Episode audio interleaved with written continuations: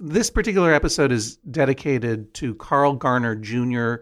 You may recall that Carl Garner Jr. was the student of a listener named Eric Little in Kentucky who gained some attention uh, for writing a, an essay about why a hot dog is not a sandwich. Uh, he, he, he, unfortunately, we learned, um, uh, died due to um, gun violence uh, in Kentucky. Uh, I just learned about it today. You can read about it by uh, searching his name, Carl Garner Jr. Um, there's an article about it in the Kentucky Herald Leader. It's a very sad situation. I don't have very many details.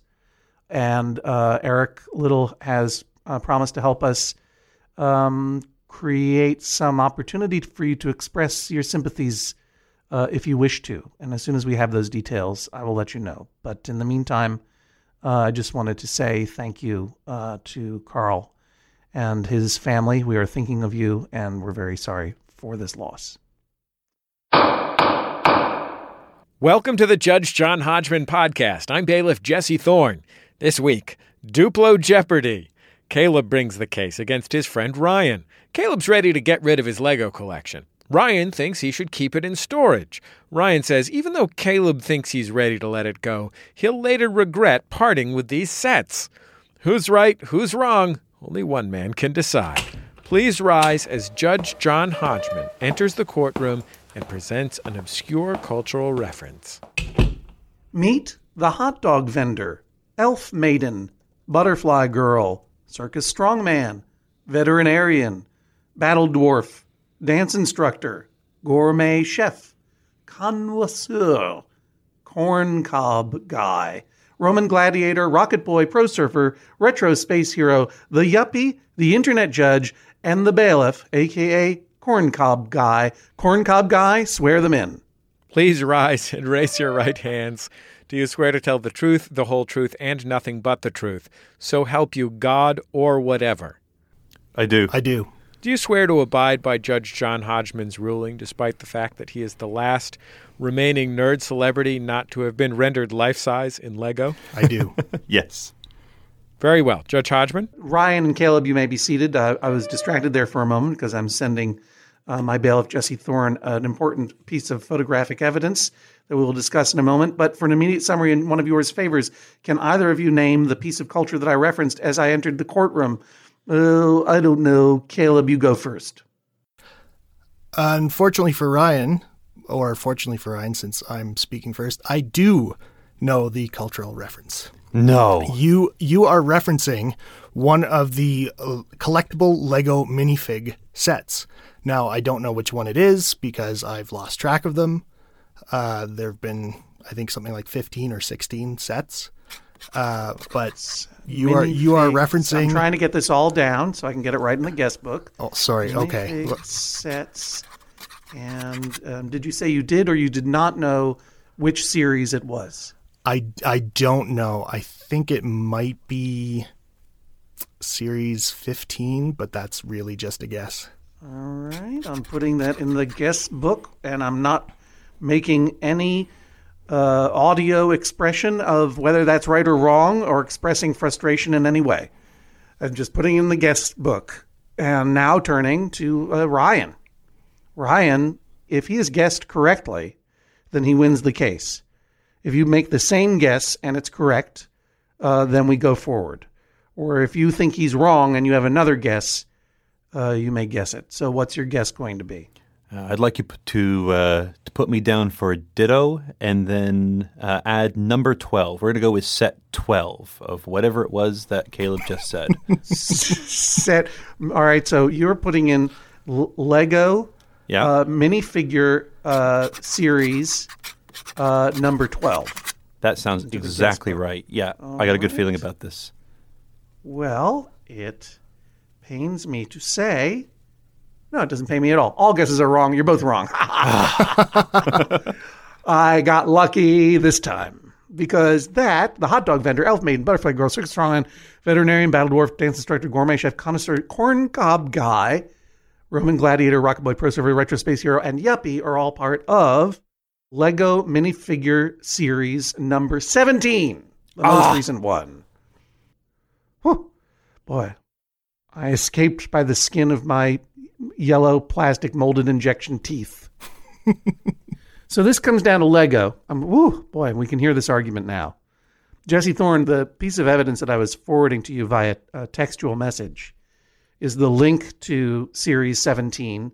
We'll post this link on the show page at MaximumFun.org. Of course, I'm not sure that we can use this image on our Instagram account, which of course is Judge John Hodgman. You should go and check it out and follow it for pictures of, of uh, amusing dogs and weird spaces. I'm not sure we can link to this picture because it's proprietary to the very, very popular Danish company known as Lego. But please, everyone, do check out Corncob Guy from Series 17. On the one hand, it's just. It, did you find it?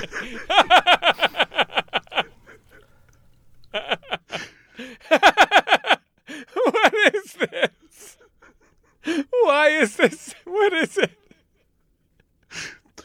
Ladies and gentlemen, Lego brand interlocking bricks and mini figurines have been bringing joy to the entire globe for well over half a century. And the joy that they bring sounds like Jesse Thorne laughing at Corn Corncob Guy.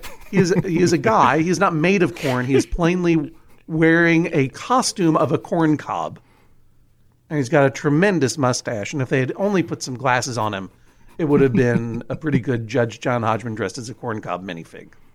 All right, everybody. There's a lot to talk about here because Caleb's got a Lego collection that he's trying to dump, and Ryan doesn't want him to dump it. And uh, when I heard of this case, I said, I will only hear this case if we may bring in uh, an expert witness. And we are joined in this courtroom uh, by a friend and fellow child of the Commonwealth of Massachusetts, a person named Seth Mnookin. Now, you've probably heard Seth's name uh, before. He is a journalist, uh, Still a contributing editor at Vanity Fair, or formerly contributing editor at Vanity I, Fair, Seth? S- still a contributing editor at Vanity Fair, but I, I, I, wait every day for the missive saying that that has ended. So, at the moment, contributing editor at Vanity Fair and author of multiple best selling books of nonfiction, including Feeding the Monster, which is about Boston area sports franchise, the Boston Red Sox, and most recently, The Panic Virus about uh, the anti-vaccination movement and parents who didn't vaccinate their kids and then their kids got sick. What a surprise. He's currently a professor of comparative media studies and writing at MIT and the director of, of MIT's graduate program in science writing. He is a, a, former attendee of Newton North or Newton South High School. New, oh, please, Newton North, home of the Tigers. And which one does Brookline High School dislike? Newton North. Newton North. Newton North. Although, yes, Newton, North. The rivalry is between Newton North and, and Brookline High. Well, I, here I say let's make peace. I agree. So that we can talk about Lego because not only is he accomplished in all of these different ways and a really talented writer and lovely guy, but also uh, what is called an adult fan of Lego. Is that correct? Yes, an AFOL. no, is that really what they say in in Lego circles? Uh, that is the acronym AFOL. Yes. Uh, well, thank you. So, tell me a little bit uh, before we get into Caleb's uh, hobby. Tell me a little bit of your Lego fascination and your current collecting status. So, I actually did not play with Lego as a child. My fascination began about five years ago when I bought um, an R2D2 set to build with my then three year old son. And when the box arrived, it said it was for ages 16 and up and I had no idea that there were Lego sets only for ages 16 and up. Um, so I started to build that and found that it is an incredible outlet for people who are obsessive and obsessive and or compulsive and uh, since then have spent many thousands of dollars on lego for a pretty considerable period of time tried to convince my wife that this was actually an investment and bought two of every set that I purchased. One that we would keep in the attic and sell at a future date when Lego stopped, uh, no longer manufactured them. That has not proven as of yet to be a very wise move. Caleb, you are a Lego collector. What is your status as a collector?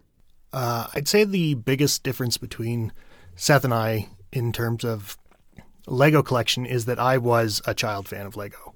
Uh, one of my fondest memories a ca- of my a, a kale, a, a couple. We just call them kids. oh, since you know most kids love Lego, at least especially sure. these days. Of course. Um, one of my fondest memories of my now deceased maternal grandfather was building my first Lego set with him at his kitchen table when I was probably four or five years old. And going back then, it probably was a, a Blade Runner playset, right? Lego, right? The Leg- Lego Bradbury building. Yes. That would be an incredible set. I know, right? I just said that and I realized that's an amazing set. That doesn't exist, does it, Seth Mnookin? No, it, it does not. But I, I would pay a lot of money for that. Uh, no, back then you were just uh, playing with, with raw bricks, right, Caleb? Uh, no, they they did. Uh, Lego had started its own themes at that point. So my first set was a space theme, Space was- theme, those little space dudes. exactly with the little swooshing spaceship that went around the little planet on their chests. Oh, yeah, that's right. and it had batteries and it had lights that lit up. It was it was a great set, but it was very square. So Yeah. Do you still have that set? no, I still have maybe like four or five pieces from it. They are ancient and uh, deformed, and and they've just been played with so much that I don't I don't think that they even snap together anymore. You wore them down? You wore out the nubs? I did. Uh, we we usually call them studs in the AFOL community. Are you an AFOL or just a C fall? I think of myself as a recovering AFOL in the same way that uh, one might consider oneself a recovering alcoholic, in that Oh. uh, I don't know if you ever get it out of your system completely. Right. Um, but I did have a period of time between childhood and adulthood where I didn't play with little plastic bricks. Uh, falls usually refer to that period as their dark age. There's really is a whole lexicon of, of terminology that's been popularized on the internet among uh, falls. The dark age meaning the period of maturity where you're not playing with toys all the time? exactly. I see. I love Lego. I would sit and play with Lego all the time right now. So please, AFOLs, don't get all mad at me on Twitter or anything. When did your dark age end and what brought you into your new enlightened time as an AFOL? And then we'll get uh, then we'll get to the next stage where you're kind of going to put it behind you again if you have your way. Absolutely. It was 2006. I was in my last year of my undergraduate degree. Um, I was living with a roommate in uh, an apartment uh, in my hometown of Ottawa, Ontario, uh, which is also where I went to university and where Ryan and I met. The capital of Canada. That is absolutely correct. Can Our nation's capital. Mm-hmm.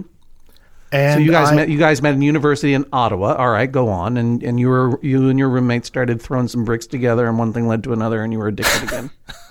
Well, it, it turned out that I, I had just happened to see um, a photograph of an original model by an AFOL named Chris Giddens, um, who had built this massive spaceship out of Lego. It was it was an original creation of his, and it just blew me away.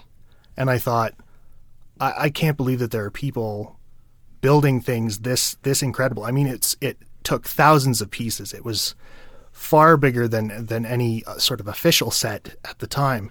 And I thought, mm-hmm. oh, I you know I loved Lego as a kid. I bet I could build something like that. So I went over to my parents' place and I dug out my Lego collection and I I took it home with me and tried to build something even even close to that scale and absolutely couldn't. And so I started buying Lego again. and you were trying to freehand something in the in the Chris Giddens master builder way. Is that Yes. correct? Yeah, so there are, there are lots of different kinds of AFOLs. There are collectors, uh, and there are builders. Um, and I generally I would have considered myself a builder. I was I was more interested in building my own. Well, they call them my own creation or MOC, for short. Okay. Mhm. Mhm. Do they know that moccasins exist? They already have the lock on that uh, nickname? Mock's got a lock on mock. Uh, I, I I don't know if if the community knows that. No. No, okay, no. I think it Because one thing Lego fans have to be have by necessity have to be fans of is protective footwear. That's absolutely correct. Mo- a moccasin, a soft-soled moccasin, is designed so that you can feel the texture of the ground below you. So I would be sure that most Lego people would not know what a moccasin is. At what point did Legos become about building the the thing on a box and the thing is like a Batman? Well, that, that's a trick question because there is no such thing as Legos, plural. Thank you, Seth. Oh my God! There are only Lego bricks. I was being nice. Well, that'll show you, Jesse. Let's take a quick break and hear about some of the other great shows from MaximumFun.org.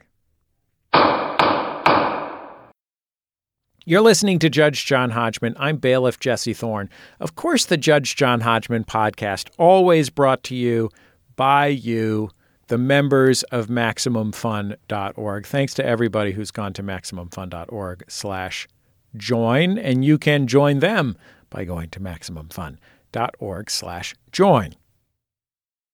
The Judge John Hodgman podcast is also brought to you this week by Babbel. Okay, it's 2020 24, 2020 24. Oh, if hindsight were 2020, I I don't know what I would have done differently. All I know is that I'm taking every day in this year and trying to get better a little bit every day. That's what you do. That's the way progress is made, step by step, day by day, bird by bird. And that's the way it is when you're learning anything, especially a new language with Babbel. And if Babbel can help you start speaking language in just 3 weeks, imagine what you could do in the rest of this whole year. Don't pay hundreds of dollars to private tutors or waste hours on apps that don't really help you speak the language. Babbel's quick 10-minute lessons are handcrafted by over 200 language experts, real human beings, to help you start speaking a new language in as little as one, two, three weeks. Studies from Michigan State University, Yale University, and others continue to prove that Babbel is better. And that's not just the Yale football team putting their thumb on the scale because they love learning Indonesian from Babbel. One study found that using Babbel for 15 hours is equivalent to a full semester at college. Take that, Yale, I guess. Here's a special limited time deal for our listeners. Right now, get 55% off your Babbel subscription, but this is only for our listeners at babbel.com slash Hodgman. The Judge John Hodgman podcast is also brought to you this week by Aura. A U R A. It's a simple but meaningful gift that you can give your mom or your dad or your step grandparent or your uncle or your friend or anyone that you want to keep connected in your life who might not live near you. It's a digital picture frame from Aura. It's perfect for sharing pics of all the things that those friends can't be there for, from family vacations to grandkids' graduation to whatever. I have one of these, and I got one for my dad, and I got one for my mother in law, and it's amazing. We look at the photos all day long, and we're able to easily update their Aura frames so they see all the latest pictures from our lives as well. It comes with unlimited storage, simple controls on the frame. You can upload as many photos as you want, and your mom or your dad or your stepdad or your stepmom or your friend or whatever can pick the perfect one. And it takes only about two minutes to set up. Seriously. See why it was named the number one digital frame by Wirecutter, uh, The Strategist, and Wired Magazine. Right now, you can save on the perfect gift that keeps on giving by visiting auraframes.com. For a limited time, listeners can get $20 off their best selling frame with code Hodgman. That's A U R A frames.com, promo code Hodgman. Terms and conditions apply. Welcome back to the court of Judge John Hodgman. Let's get back to the case of Caleb, Ryan, and the Legos. Okay, Ryan, you are a college friend of Caleb's. Do you still live in Ottawa or where do you live? Uh, now I'm currently living in Potsdam, New York. Oh, all right. What do you do there? Uh, I've got a few jobs. Um, mostly, I am a, uh middle school teacher out Oh, here. well done. Uh, teach uh, seventh grade uh, social studies, All right. and uh, I run a, a, a small software company out here. We make uh, video games. And your your beef with Caleb is what? I don't know if it's my beef so much as society's beef. Um, I think I think like I, I don't want to make this personal. It's not. I'm I am I am petitioning the court, Your Honor, to um, to compel Caleb to see reason here. Um, Caleb has what we would call a, a mercurial personality. Um, he tends to to change his mind uh, uh, very rapidly, and he's looking to make a very rash decision about something that I think we can all agree has brought him a great deal of joy in his life. And that decision is specifically He wants to get rid of his Legos. He wants to sell them. Um, and my argument here is that this is something that he will regret. And so, Caleb, you want to sell what Legos you have. I do. You, you're going to go 100% brick free, sell them all. Um, I might keep like a handful of uh, minifigs that uh, have a little bit of sentimental value. Like when the Lord of the Rings sets were coming out, I managed to collect all the entire Fellowship of the Ring. Mm-hmm. So I, I might keep those. There's like a little minifig that I made that sort of looks like me that I'd, I'd like to keep. You modded out a minifig to look like Caleb. I, I didn't personally mod it out. That there are people in the AFOL community who like resculpt uh, plastics. I just picked What- pieces that I thought sort of looked like like a face that sort of looked like me, um, and hair that sort of looked like my haircut at the time, and put them together. What are the resculptors called? I think they're called customizers, but I, I, they don't have a fun uh, acronym, unfortunately. Seth, can we get a ruling? Yeah, I think customizer. That's the only thing I've ever heard. I, I do have one question, Caleb. Are you yellow? No, I picked a flesh colored. Ah, I mean, face. Caucasian flesh colored? Yes. Well, that's the other thing is the Lego company calls it flesh colored. That's that's actually something that um, that there's been a bit of debate about in the in the community. Oh, yeah. Well, there's no debate. They're wrong. Oh, I But I, I understand. agree. I have full confidence uh, a wonderful, inclusive company like Lego will, will come around to understanding why that Lego. I I will say Lego has been doing much better recently with um, ethnic diversity and and picking licenses that have people of color um, uh, represented. Like there's some great new Thor uh, themed sets that have. Um, Yeah. people of color, it- newsflash, it's great. Thor is white. Sorry, did you not know that? True, but uh, the the cinematic universe Valkyrie is black, Yep. and she has a minifig. And Heimdall, and her- I presume, uh, Idris Elba is represented in minifig, I hope. I don't think they have one, What? uh, but I'm not that familiar with all the new sets. I, I really have been sort of out of the loop. He did have one for The Wire, though, right? yeah. Tho- Yeah, those man. those sets were sold very quickly. Oh, my Um, goodness. There are Moana, a number of Moana sets that have been released, and they've Lego's also been. I think it was last year for the first time they had uh, someone in a wheelchair, someone Mm-hmm. with a disability, um, which was a big something that AFOLs and other Lego fans had been advocating for for some time. Was it Professor X or was it a, a non licensed character? It was a non-licensed character. It was just a, a scene in a park with a bunch of people, including a very frazzled father. Well, finally, weird dads are getting representation. in exactly. He, he was wearing plaid. Caleb, I have a quick question. How big a set are we talking about here? Or how big a Like- collection? Um, it's about 42 pounds or uh, 19 kilograms. Is that the use metric. standard measurement for Lego collection size? Well, no, I mean, the the problem is that because uh, I did a lot of trading and a lot of selling and buying of individual pieces over the years, um, it's it's really hard to say like how many complete sets I have. In fact, I don't think in my collection you'd find the pieces to make any single complete set anymore. And uh, my my pound to piece uh, conversion, I don't have that at my fingertips. So roughly, how many how many pieces would that It's be? it's really difficult for me to estimate that. Um, I can tell you that it fills uh, four medium sized duffel bags. Okay, Can I offer you a possible estimation? You can just tell me whether it makes sense to you. Sure. Is that about many pieces? It, it's many pieces, but it's not very many pieces in comparison to the collections of some of the other enthusiasts that I've spent time with. Possibly still too many pieces, though. I think for uh, if if I were a child, it would be a sizable and impressive collection. Uh, among the AFOL community, it's pretty paltry. Yeah, and I'm going to say when you say it fills four duffel bags, like you have them in duffel bags right now, ready to go, ready to toss in a lake, like bodies that you're trying to get rid of. It, it's true. I do have them. Uh, they've been stored that way at this point for a little bit more than a year. When was the last time you uh, played with them?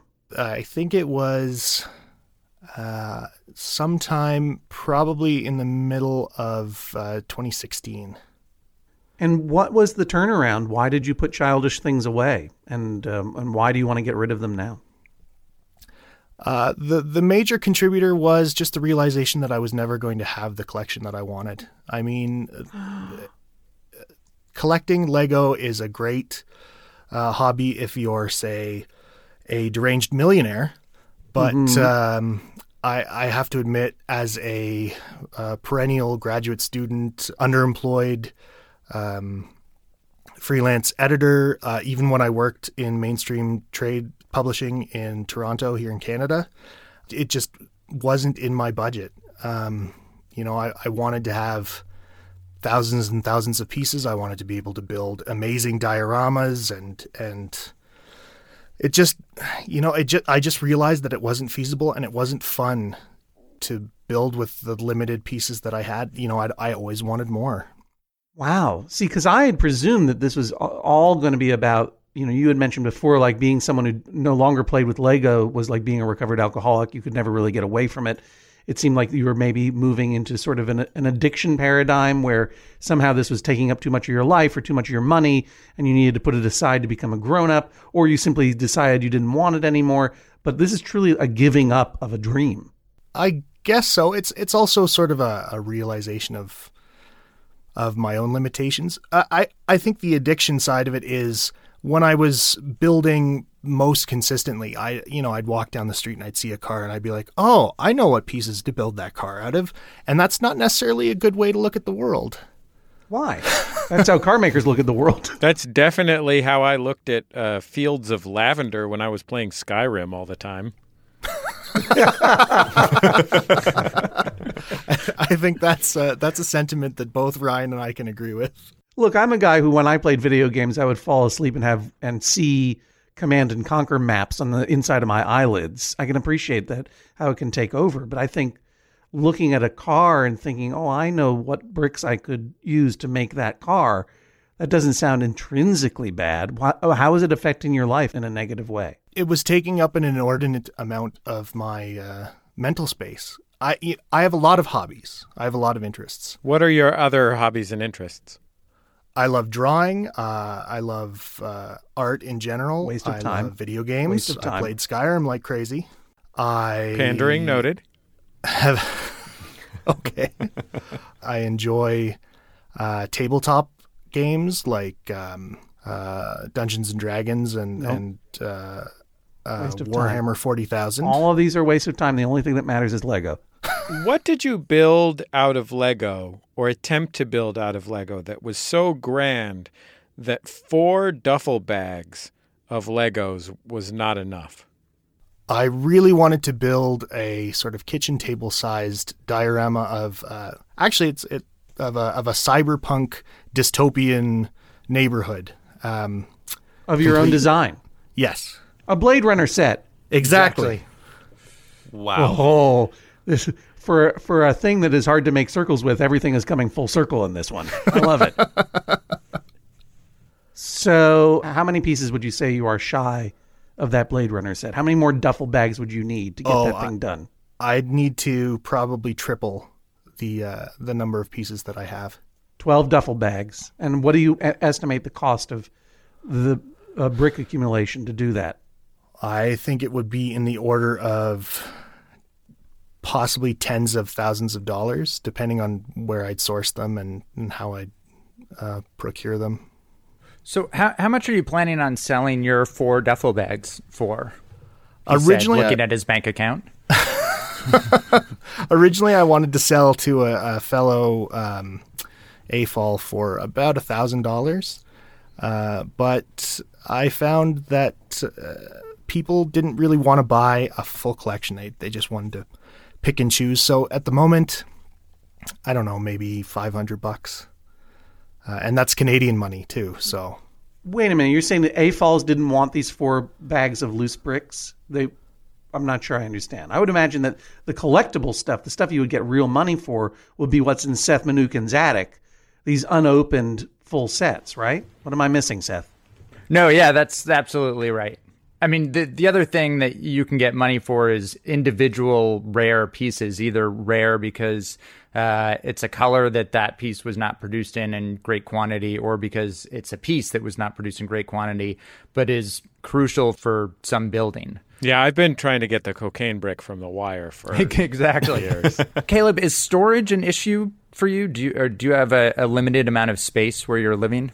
Yeah, that's that's the other issue. Is as a builder, uh, as someone who, who likes to build their own their own models, um, it really you really need to have your your collection sorted uh, by shape, by color, and that that takes up a lot of space, and it's expensive to um, invest in storage of that kind. So on top of buying the bricks, I was fit, I was looking at buying tons and tons of those uh, little drawer sets that you put hardware in.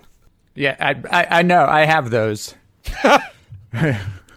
Exactly. I, I have friends in the AFOL community who have entire rooms dedicated to Lego where the walls are just covered in those sets of drawers.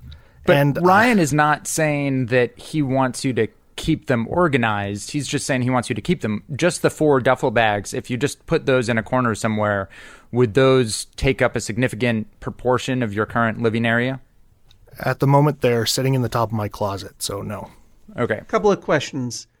Uh, Caleb, do you rent or own your apartment? I rent my apartment. Yeah. Do you foresee a time in the near future where you will own a, an apartment or a home to which you can devote a Lego room? I do not. My partner is also um, in academia. She's currently a uh, postdoctoral research fellow at the University of Calgary here in Calgary. Uh, so, uh, you know, another part of that is that academic lifestyle. You have to be mobile today, and Lego is not a mobile hobby. Right. You can't drive around in a Lego car you built yourself. As far as I know, car. no. Yet. I am pretty sure someone is driven around in a Lego car they built themselves. Please do not at us. Ryan, why is this any of your business? I mean, you've listened to your friend. He's clearly reached a point in his life where he's like, you know what? I'm in my 30s now. It's time for me to admit failure and throw this junk away because I'll never be able to build my Blade Runner cityscape because I just won't ever have the money. Why won't you allow him this ritual of growth slash throwing away his dreams? I respect the ritual. I do. I do respect the ritual. But I want to be clear here. This is not um, a case of my intervening in his choice. This is a question of him approaching me and saying, I'm thinking about uh, getting rid of my Legos. And my response is, Are you looking for advice or sympathy? And and he says he's he's looking mostly for sympathy. And I say, Okay, well, for what it's worth, I don't So okay, so here's my anyway, so here's the advice that you didn't ask for. Um, I don't think it's a great idea. I can't stop you. I'm not going to stop you. This is ultimately going to be his choice, but I don't think it's the right one. We know it's his choice. You tell him. I know that you don't think it's the right decision. We also know it's his choice. You have your chance to give him the advice. Yes. Give him the advice. Tell him why he'd be making a mistake. You're going to regret it. You're going to regret it. This is something that immediately after you do it, uh, it could be a month, it could be two months. Uh, you're going to uh, say, "Man, I wish I didn't do it. Man, I really want to play with those Legos." Is there precedent in Caleb's life for making a dramatic gesture of this kind that he then regrets? There are significant precedents. There's a number. Let me hear the precedents. All right, let's start. Um, 2009, Caleb says uh, to his friends, I really want to get into playing World of Warcraft. And so we say, okay, Caleb, let's do it. Let's play this game together. And a few months will go by, and he'll say, "You know what? It's just uh, it's too much pressure. It's too much stress. I'm I'm too hooked to it. I gotta quit." which means we all got to quit because we were really playing it to uh, enjoy just spending time with Caleb. And then a few months will go by and he will say, Actually, you know what? I really want to go back into it. Come on, guys, let's do it. Let's just get back into, into World of Warcraft. And we'll look at each other and say, we, we literally just quit because of you. and we'll do this again. Um, and then one day he'll say, Look, I really want to get a game of Dungeons and Dragons together. And for months, we'll get emails from him with all of his plans. Make sure you plan this. Make sure you set this up. Make sure you meet us at this time. Let's test this out, see if it works. He'll play a game, at most one game, and then that will come that that email that we're all waiting for that says, "Yeah, I'm gonna live with you guys. I'm just not feeling it. Um, not feeling it anymore. I think uh, I want to do something else." And then a year will go by, or two years, and he'll want to go back and start it again. And then he'll play one game, and then he'll quit. Uh, we played with miniatures. Uh, he wanted to play a, a, tabletop miniatures game, and he convinced me to get into it. And I was fully invested. And he says, Look, I have a miniatures set. Uh, I'm going to sell it to you for $400, and you can paint it and set it up and do everything you want. And I said, Let's go for it. Let's do it. So I gave him 400 bucks and we were going to play these elaborate games with these uh, these tabletop miniatures and we played one game. We got one game, maybe two at most. And he said, "Yeah, not into them anymore." I think I see the I see what you very clearly established and masterfully Canadian barristers fashion that you're both nerds. Yeah, of, the, of the highest order. That Caleb is particularly indecisive, and also Caleb owes you four hundred dollars. but this could be a moment of real turnaround for Caleb. This could be a, a, a new step he's talking about really putting this behind him and acknowledging that childish things are, are behind him. Do you distrust him to uh, follow through on this step, or do you think he's going to start uh, sneaking around buying Lego uh, on the DL after he throws this stuff in the lake? I think we've been sold a line here when he says the reason why I'm quitting is because I'll never get the collection that I really dreamed of getting. That collection has been providing him joy from 2006 up until 2016, he said. We've got seven years of him being happy with those Legos, and yet that Lego collection had not received its fullest completion. He Ryan, was do you, happy. Do you teach math? Social studies. Social studies. Okay. Oh yeah. Good. Okay. So my math is off. Even longer. Ryan has accused you of lying about your feeling that you can never create the thing you want to create with Lego and therefore you want to put it away and move on. Yes. Are you lying, Caleb? No. I, I that is a that's a big part of it was just the realization that I'm never going to have the collection I want. The other uh, element was in 2016 I got a dog. And dog ownership and Lego ownership are also not conducive to one another. Um, because dogs eat Legos and then bad things happen. Exactly, and then thousands of dollars worth of vet bills later.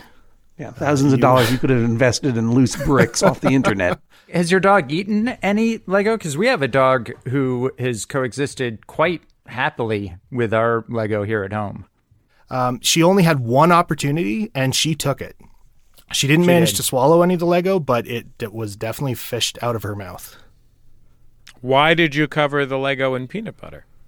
it helps the bricks stick together. Got it. Um, do I have this right? Did Caleb? Did you bring this case against Ryan? I did. So it because that makes it sound to me like you want to be talked out of this because you could have just gotten rid of them and that would have been that. Thank you're you, asking Your for a public airing of this in a forum in which you will be compelled to go along with the decision, even if it's against what you say are your wishes. There's definitely a, a subconscious desire to have an authority like Judge John Hodgman tell me to do it. But it's also about uh, Ryan is the person that I go to when I'm conflicted or when I have a big decision to make or or if I'm feeling down about something, you know, I will pick up the phone or uh, open up Skype and give him a call and say, Ryan, you know, I, am feeling this way.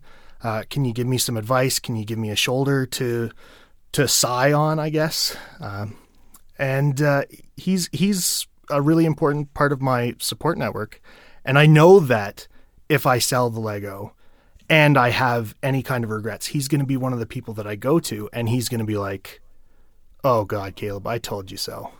Well, first of all, let's just clarify. You're not selling this Lego. No one's going to buy your loose duffel bags of, of used bricks. It's going to be like it's going to be, it's going to be like a tenth of a penny per brick is what you're going to get for this. You're, you're throwing it away. You might have a hard time selling them. You definitely can donate them to uh, to me and my family. oh. I was thinking about ordering you to donate all that crud you have up in the attic. Whoa, what? So so that, so that Caleb This can is- it's a finally trap. fulfill his finally fulfill his his uh, dreaming of electric sheep. Oh no, this has gone horribly wrong very quickly. So I, I, I think I've heard enough in order to make my verdict. But Seth, I want to turn to you for a second here. You know, one of the things I have to consider is where is the more mentally healthy place for Caleb to be? You've heard the same evidence that I've heard, the same allegations and the same admissions about his sort of serial compulsion to to get into a thing and then get out of it, and his rather plaintive admission that he feels his dream cannot come true, uh, that he feels intrusive thoughts about replicating cars in Lego and that sort of thing. I didn't imagine that we would necessarily go here, but it's part of the public, your public life that, Right. that you struggled with addiction, um, and that to some degree, uh, Lego has become a different kind of addiction for you. What is your profile of, of Caleb, and and if you had to suggest, wh- where do you think he would be healthier, with or without Lego? Well, it doesn't sound like the duffel bags in his closet are uh, like he's white knuckling it not to take those out every day. It sounds as if he's been able to go through the last several years or year and a half, whatever it is, um, without feeling particularly tempted or upset by the fact that he has all of that Lego up there. So I guess my feeling was that if this was causing him active distress, then I would support him getting rid of it. I'm not as Like cons- real life deterioration. yeah, or just even if it was, you know, if if it was causing him stress in his relationship, if he mm-hmm. was uh, spending time that he felt like he should be spending on his work, thinking about it. Um, my concern is not so much that he'll decide he wants to build the entirety of, of the Blade Runner, either the original or 2049 uh, set, but that he will, there will come a point where he has children and he will be faced with enormous regret uh, that he has deprived them of the ability to make their own creations with what sounds like a pretty extensive set of bricks. All right. Well, thank you very much, Seth Mnookin of the Massachusetts Institute of Technology, or MIT, as we say in AFOL circles. And, and the, yeah, the, the AFOL circles call it MIT. Yeah, that's right. I have, have spent this entire time half listening to you because I've been constructing my own chambers out of Lego. I'm going to go into it. I'll be back in a moment with my verdict. Please rise as Judge John Hodgman exits the courtroom. Caleb, you brought the case. How are you feeling right now? Uh, not great. I I think Ryan has the stronger argument. He's uh, he's the better debater. Um, the expert witness, uh, Seth, has uh, I think is definitely on the the pro Lego uh, camp or in the pro Lego camp. So I don't like my chances. Ryan, how do you feel? Uh, feeling pretty strong. Um, I I think that when we frame this as something that's an addiction, um, it, it weakens my argument. But I, I don't think that anyone really believes that this is addiction that we're dealing with here. More I like think that, uh, compulsion, right? yeah, and I and I think that this is uh, I think that that belittles the the power of addiction. This is more just somebody who thinks he might want to clear a little space in the attic, but there's more space in that attic than than we've given him credit for. We'll see what Judge John Hodgman has to say about all this when we come back in just a second.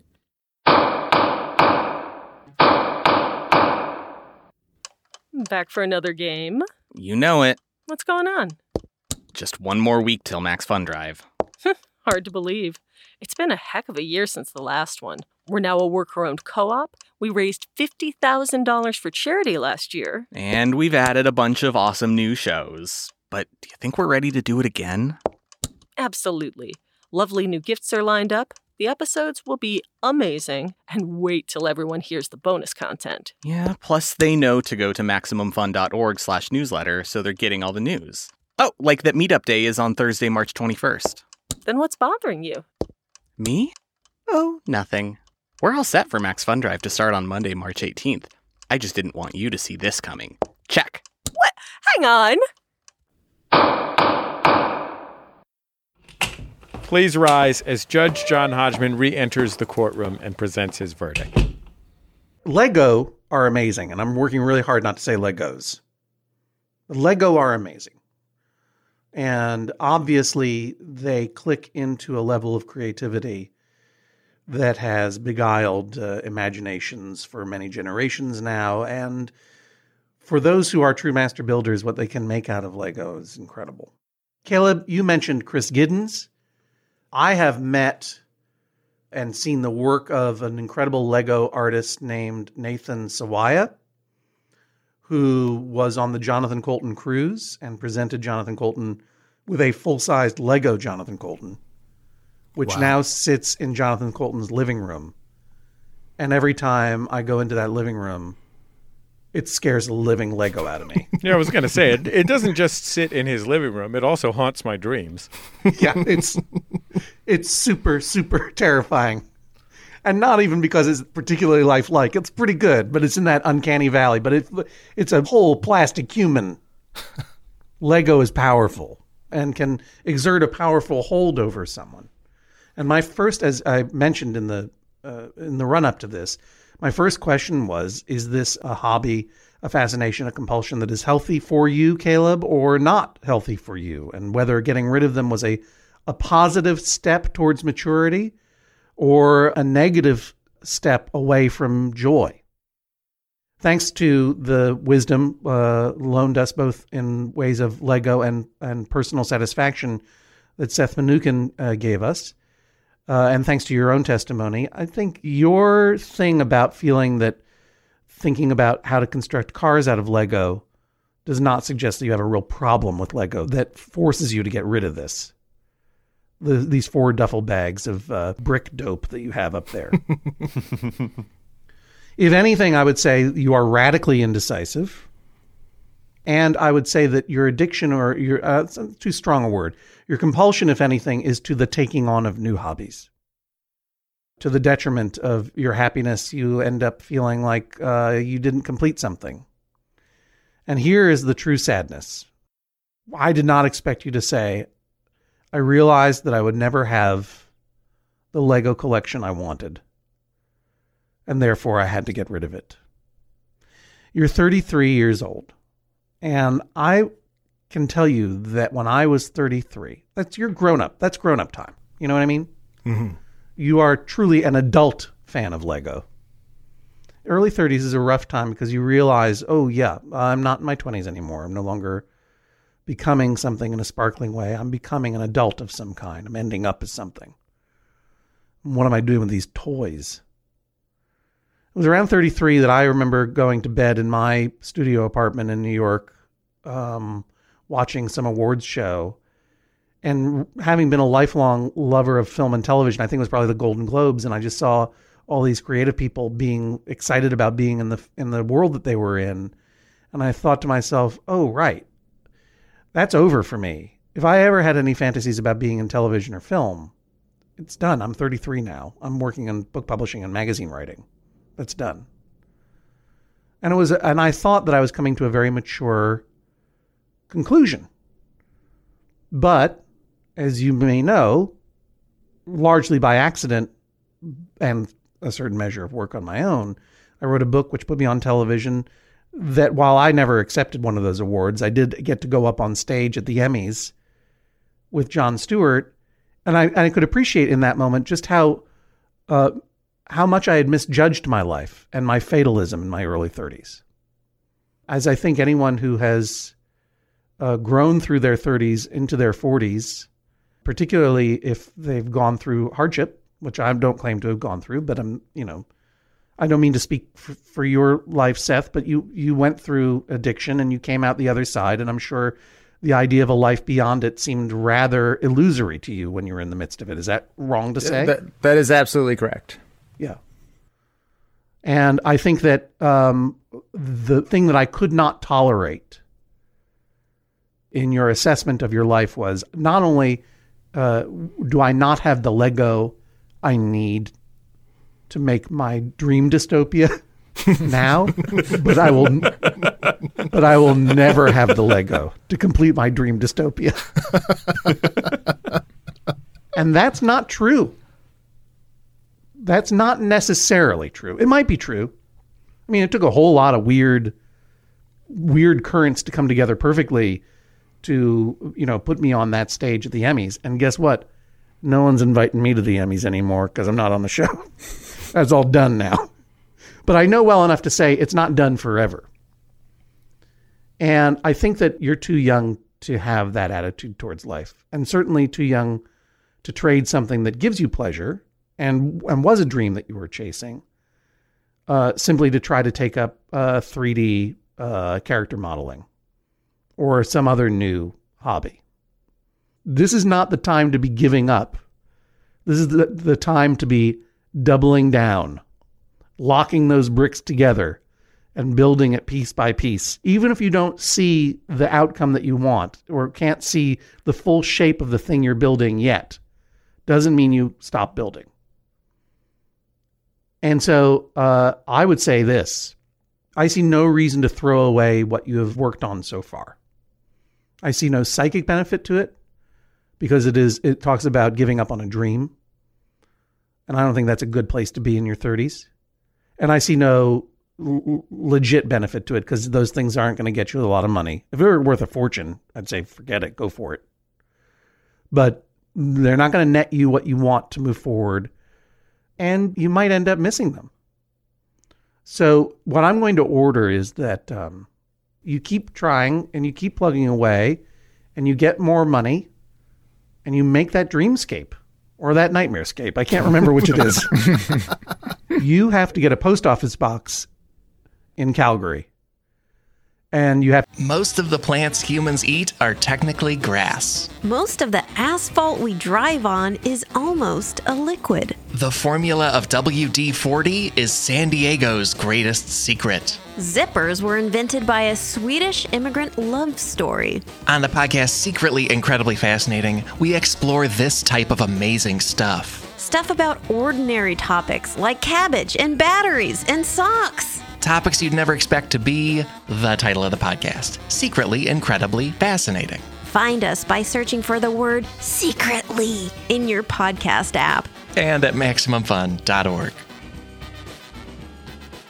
give us the address. And with this show, we'll, on the show page, uh, we'll release the address for people to send Lego to you. You're going to hang on to those four duffel bags. And we're going to see how much Lego you can get. And get all the Lego you can. And then build the best nightmare post punk, cyberpunk Bradbury building, replicant killing dreamscape that you can. And the the uh, the address for that post office box is um, Seth Mnookin, Massachusetts Institute of Technology, No. 77 Massachusetts Avenue, 02139. You better. Wa- well, all right. Everyone knows his his post office box now. Seth, you got to send him a whole set. yeah, Some old set that you don't want anymore. Send it to him, Uh oh. and that's what you got to do. Not only do you keep this Lego, but you're going to build, and then and only then, once you get this out of your system and you realize uh, dystopias can come true, then you can destroy it all and throw it in a lake. This is the sound of a gavel. Judge John Hodgman rules. That is all. Please rise as Judge John Hodgman exits the courtroom. Caleb, how do you feel? Uh, Overwhelmed, confused, happy, elated. Ryan, how are you how are you feeling? Oh, I'm feeling great. I think justice was served here. Are you looking forward to uh, maybe adding a few flourishes to this uh, weird nightmarescape? Uh, I I'm really excited to see this thing evolve. Uh, I'm going to insist that I get regular updates, uh, seeing this thing evolve, and uh, I'll be contributing myself to this Blade Runner horror show that he is putting together. Yeah, I wish I could send him my kids' Legos. what a nightmare toy. Just grab a handful. They'll never know. Canada needs Legos. That's my baby's position on Legos. I'll just grab a handful, they'll never know. Caleb, Bryan, thanks for joining us on the Judge John Hodgman podcast. Thank you so much for having us. Yes, thank you very much, both of you guys. And let me just say uh, thanks again to our special guest, Seth Mnookin. Uh, nice talking with you. Uh, likewise, and hopefully we can uh, we can do another mandolin ukulele duet someday soon. That's right. We we had a we had a little event at MIT. Uh, I think it was the day after the election. Yeah. it was pretty heavy. Maybe we could all have a good cry again sometime.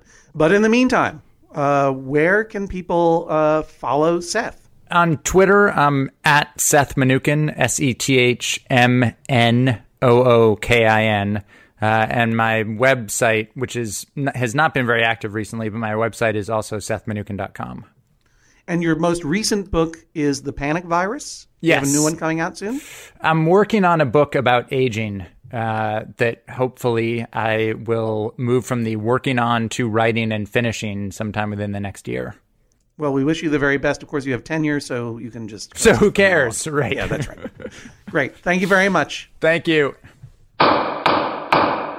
Judge Hodgman, before we dispense some swift justice, we want to thank Jonathan Reiter for naming this week's episode Duplo Jeopardy. If you'd like to name a future episode, like Judge John Hodgman on Facebook, we regularly put out calls for submissions there. You can follow us on Twitter at Jesse Thorne and at Hodgman. Hashtag your Judge John Hodgman tweets, hashtag JJHO. And you can discuss the episode in the Maximum Fun group on Facebook or on the Maximum Fun subreddit on Reddit, MaximumFun.reddit.com. This week's episode was recorded by Ryan Koichopoulos at The Beach Audio Productions in Calgary, Alberta, and by Joel Hurd at North Country Public Radio in Canton, New York. Our producer is the great Jennifer Marmer. Now, Swift Justice, where we answer your small disputes with a quick judgment. Christopher says, My wife and I have an ongoing dispute. Which animal is cooler, penguins or turtles? Literally penguins. The end. Oh, jeez. But honestly, Jesse, Yeah. which is which do you think is a cooler animal, penguin or a turtle? Uh, turtles. I don't think penguins are cool. I Oh. like penguins a lot. I think penguins are really neat. Yeah. I think they're fun. I think they're cute. But I, I have a hard time seeing a penguin being cool. Whereas I kind of think turtles are kind of cool. They're not the coolest, but they're cooler than penguins. Which Penguins are too busy, like Yeah, you're right. doing doofy things and going. "Warp, warp, warp, I think they're pretty You know cool what I mean? because they only fly underwater.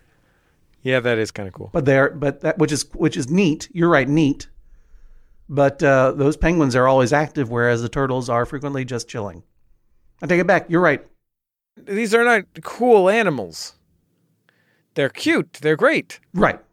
Who's cooler, capybaras or otters? Otters are super cool, man. Come on.